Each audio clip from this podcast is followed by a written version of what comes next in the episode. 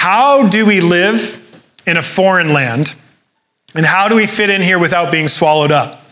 These are the questions that Daniel is seeking to answer, and I would propose that these are the questions that we too need answered as we try to figure out how to live out our faith here and now in Vancouver. But as we enter into the fourth chapter of Daniel, there's something surprising about it. The camera pans again, and now Nebuchadnezzar takes center stage, and he is actually the one writing this chapter. Now, a whole bunch of argument and theory uh, is out there about could Nebuchadnezzar really have written this? Is this from his hand? I personally think it was. I wrote about 20 pages, but then realized uh, you're not going to want that for four hours in a sermon. So if that matters to you, I can send you a bunch of resources, but I think it's best to take Daniel on its own terms. Nebuchadnezzar is the author of this chapter, and he writes, of all things, about how he came to believe in the Most High God. That's crazy. Nebuchadnezzar, the tyrant who is known for having people beheaded over the littlest things, the man who overthrew cities and erased people groups. But it's not completely surprising because so far through the book, Nebuchadnezzar's been on a sort of unintentional spiritual pilgrimage. And I say unintentional because I don't think the king saw it coming. The book opens up and he's razed Jerusalem. He overthrows the city. He destroys their temple and he takes the treasure out of Jerusalem's temple and transports it into his own treasury. And this signified that the Babylonian gods had defeated Israel's little God. And to add insult to injury, he takes the best and brightest youths of Israel and he carts them off to Babylon. He puts them into a process of assimilation and then they're conscripted to work for the king. But the pleasant irony is that in all of his attempts to assimilate Israel, the king himself is assimilated into Israel and its ways. And so he's on this unintentional pilgrimage. And here's a few examples of it. When Daniel, Hananiah, Mishael, and Azariah, who are renamed to Belteshazzar, Shadrach, Meshach, and Abednego, when they first appear in the king's court in chapter 1, Nebuchadnezzar says, You're 10 times wiser than any of my wise men. He's astonished. As we head into chapter 2, his wise men and counselors are failing them. They can't interpret the dream for the king, but Daniel comes into his courts and not only tells the king the dream, but its interpretation. And the king proclaims, Surely your God is the God of gods. We go into chapter 3, and Shadrach, Meshach, and Abednego are miraculously delivered from a furnace. And the king again proclaims, Blessed be the God of Shadrach, Meshach, and Abednego. He's making progress. He's acknowledged the God of Israel. He's even blessing the God of Israel, but he's yet to give his life entirely to this God, at least until now. If you're here, you're new to our church, or you're just exploring faith, we believe that faith is a journey. That it takes time to figure out who God is. It takes time to figure out if Jesus is who he said he is. Some people figure that out quickly, some need a bit more time to journey towards an answer. But rarely are the barriers solely intellectual or the hesitations just questions that you need answered. Sometimes that is a barrier for faith, but more often than not, the barrier towards taking a step of faith in God is not out there, but in here. It is a barrier of the heart. And what we see in Nebuchadnezzar is that his barrier is pride. The king is proud. And we see that this pride is what stands between him and God. This is the barrier, and that pride is alive and well in many of us too. So here's what I hope we'll see in chapter 4 of Daniel this morning God gives us his kingdom through a great descent. God gives us his kingdom through a great descent. If you have a Bible, open it up to Daniel chapter 4. If you don't own a Bible, as I say every week, take one of our Bibles home with you. We hope you would have that as a gift from us. Uh, everything's on the screen behind me. We're in chapter 4, and we're going to jump in at verse 4. I, Nebuchadnezzar, was at ease in my house and prospering in my palace. I saw a dream that made me afraid. As I lay in bed, the fancies and the visions of my head alarmed me. We can say that few people in history had the power and the prestige and the influence of Nebuchadnezzar. Very few people had what he had. At this point of time, the Babylonian Empire is established. It reigns over most of the then known world.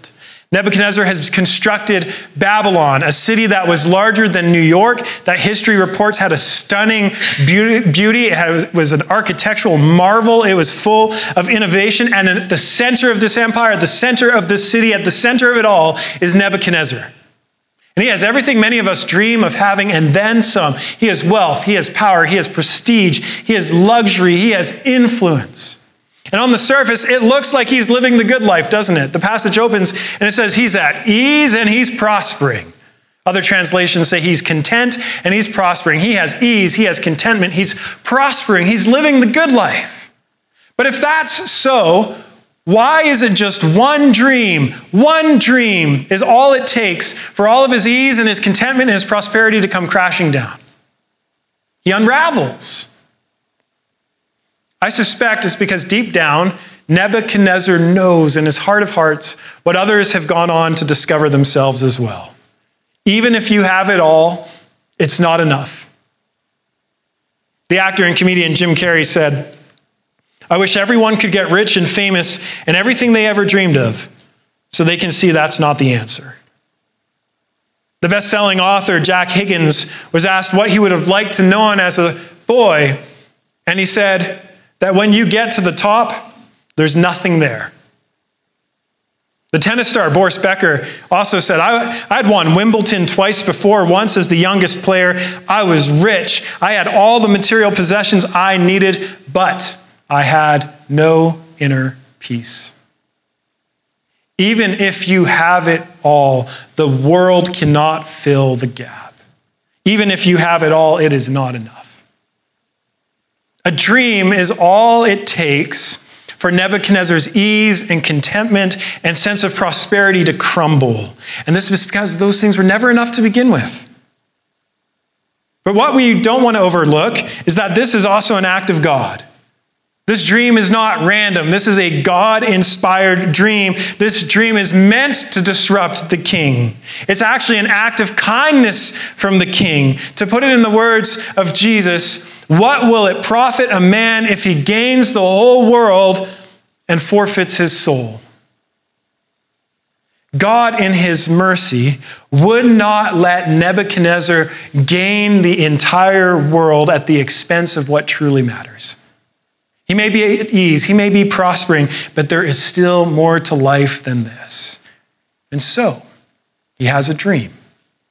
And the king has a dream that deeply distresses him. It's a dream of this massive tree. In the ancient world, there was all this mythology around the tree being the sustainer of life. And so he dreams of this deeply meaningful image a tree that is beautiful and abundant and so large that it can nourish and provide for the whole world. But then suddenly the tree is chopped down. And then the symbol changes. The tree symbolizes a person who will be reduced to the likeness of a beast. And that's where we get Beauty and the Beast from, in case you didn't know.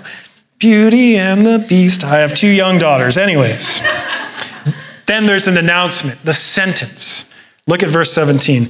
This will take place so the living shall know that the Most High rules the kingdom of men and gives it to whom he will and sets it over the lowliest of men. Once again, the king and his counselors are dismayed by a dream and they can't figure it out. And so, once again, the king brings Daniel into his courts. But once Daniel understands the dream, he too is dismayed. He too is alarmed, not because he can't understand the dream, but precisely because he does understand the dream. The dream is a dire warning to Nebuchadnezzar. And how do you tactfully deliver that sort of news to the king who has people quickly beheaded? The tree symbolizes the king himself, the king who's grown strong and beautiful and provides for much of the world. But Nebuchadnezzar himself will be cut down. He will be reduced to a stump, and it will go further still.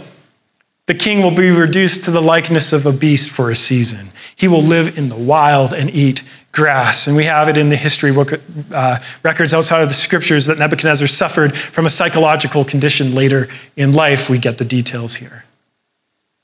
As Daniel says in verse 32, this is all going to take place until you know this that the Most High rules the kingdom of men and gives it to whom he will.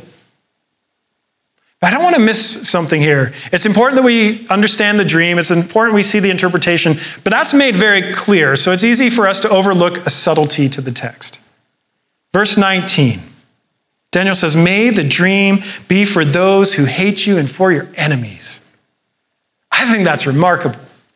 Daniel's in exile serving the king who destroyed his city, who took him out of his home and put him into a new city, who tried to assimilate him, the very same king who had just thrown his three best friends into a furnace. Daniel is serving a pagan king who was ruthless, and he gets this vision of the king's demise, and yet Daniel takes no pleasure in it. He's not excited that Nebuchadnezzar is going to fall.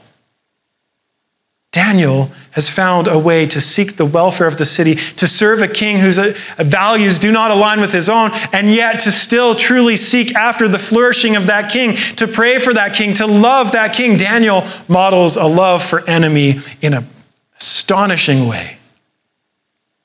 And he's dismayed not for his own sake, but for the king's sake. And so Daniel, he attempts to help Nebuchadnezzar he attempts to reason with Nebuchadnezzar. He encourages Nebuchadnezzar to repent. He says in verse 27 Therefore, O king, let my counsel be acceptable to you. Break off your sins by practicing righteousness, and your iniquities by showing mercy to the oppressed, that there may perhaps be a lengthening of your prosperity. And there's something telling in this humble suggestion. It turns out there's more than a few barriers between Nebuchadnezzar and God.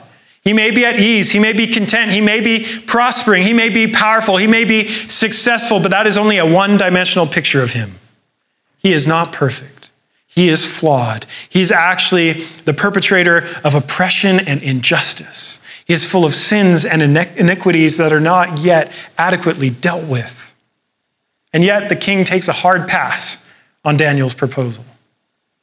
He does not want to acknowledge these sins. He does not want to humble himself. He does not want to have to change. And that's just the nature of the human heart. We prefer our own perspective of ourselves rather than to hear the truth about ourselves. If we're going to change, we want it to be on our terms, not on someone else's terms, and certainly not on, you know, a king's advisor telling him how he ought to live. And so a full year passes. And yet time has no effect on the king's heart. And I want you to hear that, especially if you're exploring faith. Time will not resolve the issues for you, pursuit will. Sometimes that pursuit takes time. Sometimes trying to figure out if Jesus is who he said he is takes time. But time itself will not answer those questions for you. You have to be engaged. You need to use your time wisely because time itself cannot heal your heart. Nebuchadnezzar refuses to acknowledge the message of the dream. And so we're told in verse 29 at the end of these 12 months, he was walking on the roof of the royal palace of Babylon. And the king answered and said, Is not this great Babylon, which I've built by my mighty power as a royal residence and for the glory of my majesty? Do you hear it? Is this not great Babylon, which I have built? Which I have built by my mighty power, which I have built by my mighty power for the glory of my majesty. We're seeing into the king's heart. The king, he looks at his strength, he looks at his giftedness, he looks at his accomplishments, he looks at his talent, he looks at his intellect, his power as inherently his own. The great city is a result of his greatness. And Nebuchadnezzar's impressed with himself, and he feels entitled to what he has because he is powerful, glorious, and majestic. A subtle resume, but it's pride. The king says, I did it, therefore I'm due it. Or it's by me, therefore it is for me. And pride is deceptive. Pride ultimately colors the way we see all of life. You begin to see life not as a gift, but as a right. You begin to see certain things of life as something you're entitled to. And so it turns you into a plagiarist of sorts. You take credit for work that isn't yours. Really, we should respond to King Nebuchadnezzar's boasting here with really, really, Nebuchadnezzar. Did you code your genetic makeup? Did you pick your ethnicity or the century you lived in? Did you choose where you were born? Did you select your family? Did you orchestrate your upbringing or all the opportunities that opened up to you? And we should ask ourselves the same questions. Pride takes these things for granted and gives you a limited view of yourself. You focus on yourself and what you've done, and therefore what you are owed. And we're all prone to this. If something goes well in your life, let's say you get a, raise, an award, you graduate, or you get a, special honor. Have you ever, I mean, in your heart of hearts, like you wouldn't say this out loud because you want friends, but have you ever thought, it's because I work harder? It's because I'm smarter. It's because I'm more talented. Have you ever thought it's because you put in the extra time, effort, and energy that therefore you actually deserve this honor? You're owed this recognition. It's pride. But pride can still be more subtle than that. Let's say your life isn't going well. Let's say things aren't panning out the way you would have hoped. Have you ever thought to yourself, I deserve more than I'm getting? I'm better than this. I should be getting more than I have. I'm owed more than what I've got. It's still pride. Even if you look at yourself and you think, I'm a failure, I'm getting exactly what I deserve. I'm not smart enough. I'm not talented enough. I'm not pretty enough. I'm getting what I'm owed. Still pride. Because your sights are still fixed on yourself and you're still living by the narrative that you're due what you're owed. Pride creates in us an outlook that is antithetical to God and his ways. It's opposed to the kingdom of God because it refuses to receive things as a gift. But what we see is that when pride takes root in this, and this is important to see, it is of immense priority to God to root pride out of us. Twelve months was not enough to cure the pride that was set in Nebuchadnezzar's heart, the pride that colors how he sees life and creates this unhealthy sense of entitlement. And so, as he's boasting about all of his accomplishments, we're told in verse 31 while the words were still in the king's mouth, there fell a voice from heaven, O King Nebuchadnezzar, to you it is spoken. The kingdom is departed from you, and you shall be driven from among men, and your dwelling shall be with the beasts of the field. And you shall be made to eat grass like an ox, and seven periods of time shall pass over you until you know that the Most High rules the kingdom of men and gives it to whom he will. Immediately the word was fulfilled against Nebuchadnezzar. God, in his kindness, gave the king a dream. God, in his kindness, gave the king a full year to repent. But Nebuchadnezzar refuses because of his pride. And so God initiates a process of deconstruction. God initiates a path of descent to reduce the king in order to deal with his pride, in order to deal with the barrier between the king and God. And so the king is stripped bare. He loses his strength and his might. He loses his reason and his intellect. He loses his power and prestige and reputation. He lost his human dignity and began behaving like an animal. And a simple Google search will show you that that's actually a true psychological phenomenon. He lost almost everything. He was reduced, but he was not destroyed. He became a stump, but he was not uprooted. It was for a season, but not forever. But in order to discover God's kingdom, in order to truly understand that this God is the God of all kingdoms, he had to descend. His pride had to be humbled.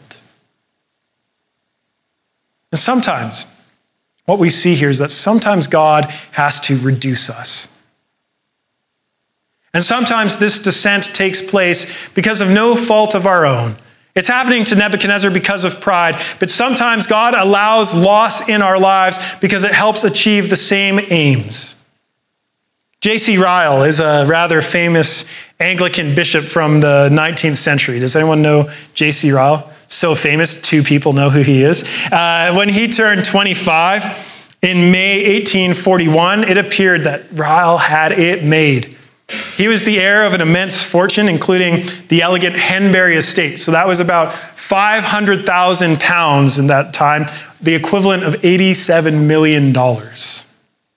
He was an accomplished scholar and athlete, and he was well on his way to an influential political career. But then things took a turn. his father owned two banks, and both began to struggle. And when this uh, became public knowledge, a run happened on the banks. If you've ever seen Mary Poppins, right? A run happens on the banks. People try to get their money out of the banks, and by the end of the day, the banks were ruined. The family went bankrupt. They were forced to sell their entire estate. They had to dismiss their servants and staff. Uh, the younger uh, children had to go live with relatives. And Ryle was forced to sell everything he owned, even his clothing, simply to survive. And for the next 20 years, although he was not obligated, he helped his father pay down the entire debt.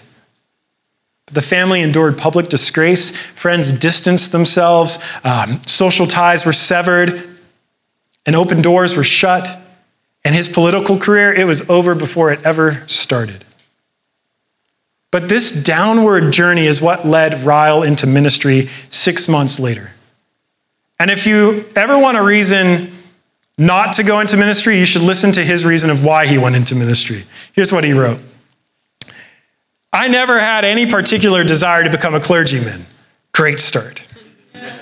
I became a clergyman because I felt shut up to it and saw no other course of life open to me. Bad advice. If you've got no other options, don't do ministry. Go work for Panago. But I have not the least doubt it was all for my best. If my father's affairs had prospered and I'd never been ruined, my life, of course, would have been a very different one. And it's impossible to say what the effect of this might have been upon my soul. Ryle experienced great loss. His family lost everything, but he did not lose his soul. God redirected his path, and through ministry, Ryle found a fire for the living God that has continued to burn brightly throughout the ages. His writings still inspire millions. But it's not just the well off or the rich or the accomplished that have to be humbled. It's not just the people who have privilege that have to go on this downward journey to discover God's kingdom. Because God's kingdom is not discovered through strength, it's discovered through weakness. It's not discovered through pride, it's discovered by humility. You don't ascend to it, rather, you descend to it. And this applies to everyone equally. All of us, in some way, shape, or form, will have to descend to inherit the kingdom of God. In my late teens and early 20s, uh, I became quite antagonistic toward Christianity. I was in this spiritual but not religious camp, and although I'd never read anything about Christianity, I'd never read a book, I'd never opened the Bible, I had this perception that Christianity represented everything that was wrong with the world. You've probably met a version of me before. I saw it as an irrelevant, superficial religion. And as some of you know, uh, right out of high school and for several years, I was a touring musician. Uh, I was no Katy Perry, but I aspired to be. And uh, no, we were in an unremarkable Screamo band. And one memory in particular is instilled in my mind. Our band was getting marginally successful. We were touring and seeing more people coming out to shows. Uh, and we had a song that was getting played and all that. And one day, a member of our band who was loosely a Christian said out of nowhere, it seemed, Hey, if we ever get interviewed on Much Music, which I don't know if that still exists, but like, hey, if we're ever on Much Music, I want to make sure I give credit to God. I was just flabbergasted. I said, What are you talking about?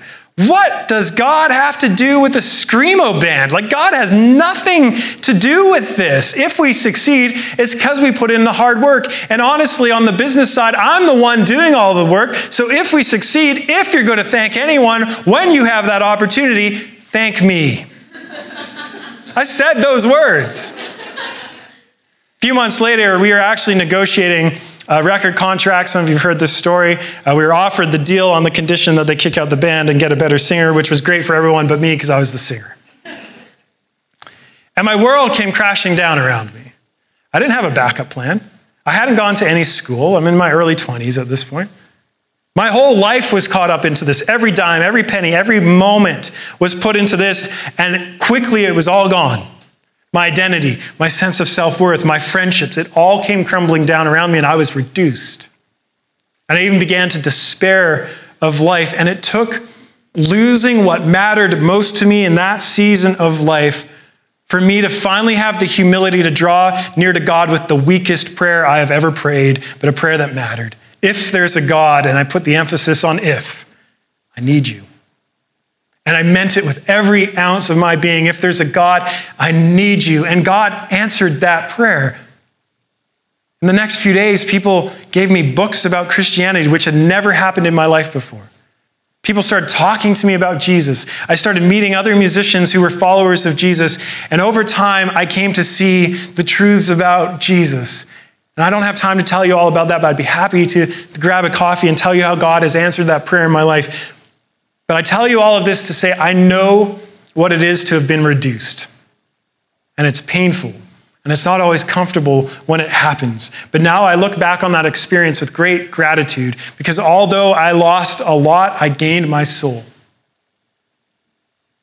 So when a descent takes place in our lives, when we experience loss, whether it's power, loss of reputation or finances, relationships, whether it's because of your pride or circumstances, despite all appearances, the message of Daniel is this God is in control. And he'll give you what you need to be faithful, even in loss, even in exile. Now, I realize this view of God might make you feel a little nervous. How can we trust a God who appears to reduce us to ashes from time to time? We actually get a glimpse of God's heart in the heart of Daniel and Daniel's care and, and love for the king. In Ezekiel, God says, I have no pleasure in the death of the wicked, but that the wicked turn from his way and live. God gave Nebuchadnezzar a warning through a dream, a year long window of opportunity, and finally a season of profound loss. But his goal was not to reduce the king for malicious reasons. His goal was to reduce the king so that the king could finally have the humility to receive the kingdom and find life. Yes, God sometimes removes things. Sometimes He will remove your ease. He'll remove your comfort. He'll remove your contentment. He'll remove your prosperity. But it's not because He's erratic or vindictive or cruel. It's because we've ultimately settled for lesser things. We're settling for temporary things instead of eternal things. We're settling for the world and forfeiting our souls. And so, God, in His pursuit of you, will sometimes disrupt your life we discover that Nebuchadnezzar had to journey downward. He had to descend in order to discover God's kingdom. And in this way, he gives us a surprising glimpse into the truth of this passage, the truth of how God operates. God gives us his kingdom through a great descent. It's through the downward journey of Jesus that God truly gives us his kingdom. The first step of this descent is the incarnation. God came down in the person of Jesus. As Paul writes in Philippians 2, Jesus, who being in the very nature of God, did not consider equality with God something to be used for his own advantage. Rather, he made himself nothing by taking the very servant nature of a servant, being made in human likeness, and being found in the appearance as a man, he humbled himself by becoming obedient to death even death on a Christ, cross. This is the great descent. That the God of the universe would have such humility to become a, hum- a human, but even descend to the point of a shameful, humiliating death on the cross. Because on the cross, Jesus was terribly disfigured. He was beaten and tortured. He was scourged. The whip the Romans used was embedded with nails and pieces of bone. His body would have been lacerated to the point of his muscles being exposed. A crown of thorns was pressed against his head. He would have been covered profusely in blood. And all of this took place to fulfill what Isaiah prophesied. His appearance was so marred beyond human semblance, and his form beyond that of the children of mankind. Nebuchadnezzar may have had to become like a beast to find life, but Christ became almost less than a human to give us life. His appearance was so marred and disfigured, all to give us life, to open up his everlasting kingdom to us. By descending, by coming down, by dying for us in this way, God shows us that he descends to give us his kingdom. He bears a cost we could never bear to give us life. And so finally, we read in verse 34 At the end of days, I, Nebuchadnezzar, lifted my eyes to heaven, and my reason returned to me. And I blessed the Most High and praised and honored him who lives forever. For his dominion is an everlasting dominion, and his kingdom endures from generation to generation. All the inhabitants of the earth are counted as nothing. And he does according to his will among the host of heaven and among the inhabitants of the earth. And none can stay his hand or say to him, What have you done? Now I, Nebuchadnezzar, praise and extol and honor the King of heaven, for all his works are right and his ways are just, and those who walk in pride he is able to humble. As Nebuchadnezzar was humbled through his descent, he finally took his eyes off of himself. What does he say? I looked up to heaven. He acknowledged God as the true king, the God of the universe, the God over Babylon, the God over his life. But he even offered his life to this God, doesn't he here? He says all his works are right, his ways are just, and those who walk in pride, he's able to humble. Nebuchadnezzar came to see this season of living as a beast, this season of being reduced, as the greatest gift. Because it opened him up to the kingdom of God, a kingdom that cannot be shaken, a kingdom that will last forever. God can humble the proud. God will humble the proud. Because it's only through humility that we can receive the kingdom of God. We're not entitled to God's kingdom. We're not entitled to eternal life. This is not a right, it's a gift.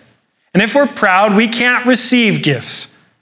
We take life and we say we deserve it. We look at salvation, we say we can earn it. But God says that is not the way things work. I have to descend to you, I have to suffer for you in order to open up this way to my kingdom. There is no way into the kingdom of God around the cross or above the cross, but only through the cross of Christ. And in order to receive this gift, sometimes we have to let go. Sometimes we have to descend. Sometimes we lose what previously gave us ease and contentment and a sense of prosperity. But as Jesus said, whoever would save his life will lose it, but whoever loses his life for my sake will save it. Sometimes we look at this. We look at this descent and we think, Christianity just sounds like drudgery. Sounds like loss. That's not what's happening here. Losing life doesn't mean losing joy. As Nebuchadnezzar says, he now praises God. Through his loss, he learned a new joy. In the midst of suffering, he found joy. Because we will never have to lose more than Jesus did. We will never have to descend to the depths that he did for us because Jesus went to the depths of utter ruin in order to save us and open up his everlasting kingdom for us. And when we discover how far Jesus descended to save him, save us, we will praise him. We'll praise him, not just in our minds, not just with our lips, but with our whole lives. People, if you make me say all of my own amens, we're going to be here a lot longer. Because his kingdom endures forever. His mercy can heal even tyrants, and the power of the cross can even humble and heal you. And God, in His kindness, is offering you this kingdom. God, in His kindness, descended to earth and said, The kingdom of God is at hand. Repent and believe. It can be yours. Lastly, and quickly, I want to speak to those of you who've been following Jesus for a while, and maybe you're in a season of loss. Maybe you've been humbled in the past, but you're finding God is humbling you again. You're losing things again, and you're wondering, why is this happening? And I can't always give you those answers. Sometimes God removes things from our lives for a season only to restore them later. We see that in Job, we see that in Nebuchadnezzar here. But even if not, that was the heart of the passage last week. Even if not, even if you lose something to never have it restored to you, you are gaining everlasting life in an eternal kingdom. And more importantly, you are gaining God Himself. Whatever we lose, we gain infinitely more in the ways of Jesus. So do not fear. Whatever you lose, do not fear. Whatever loss you have to face, do not fear because Christ is with you. Christ has suffered loss for you, and he became poor so that you might become rich. Do not fear.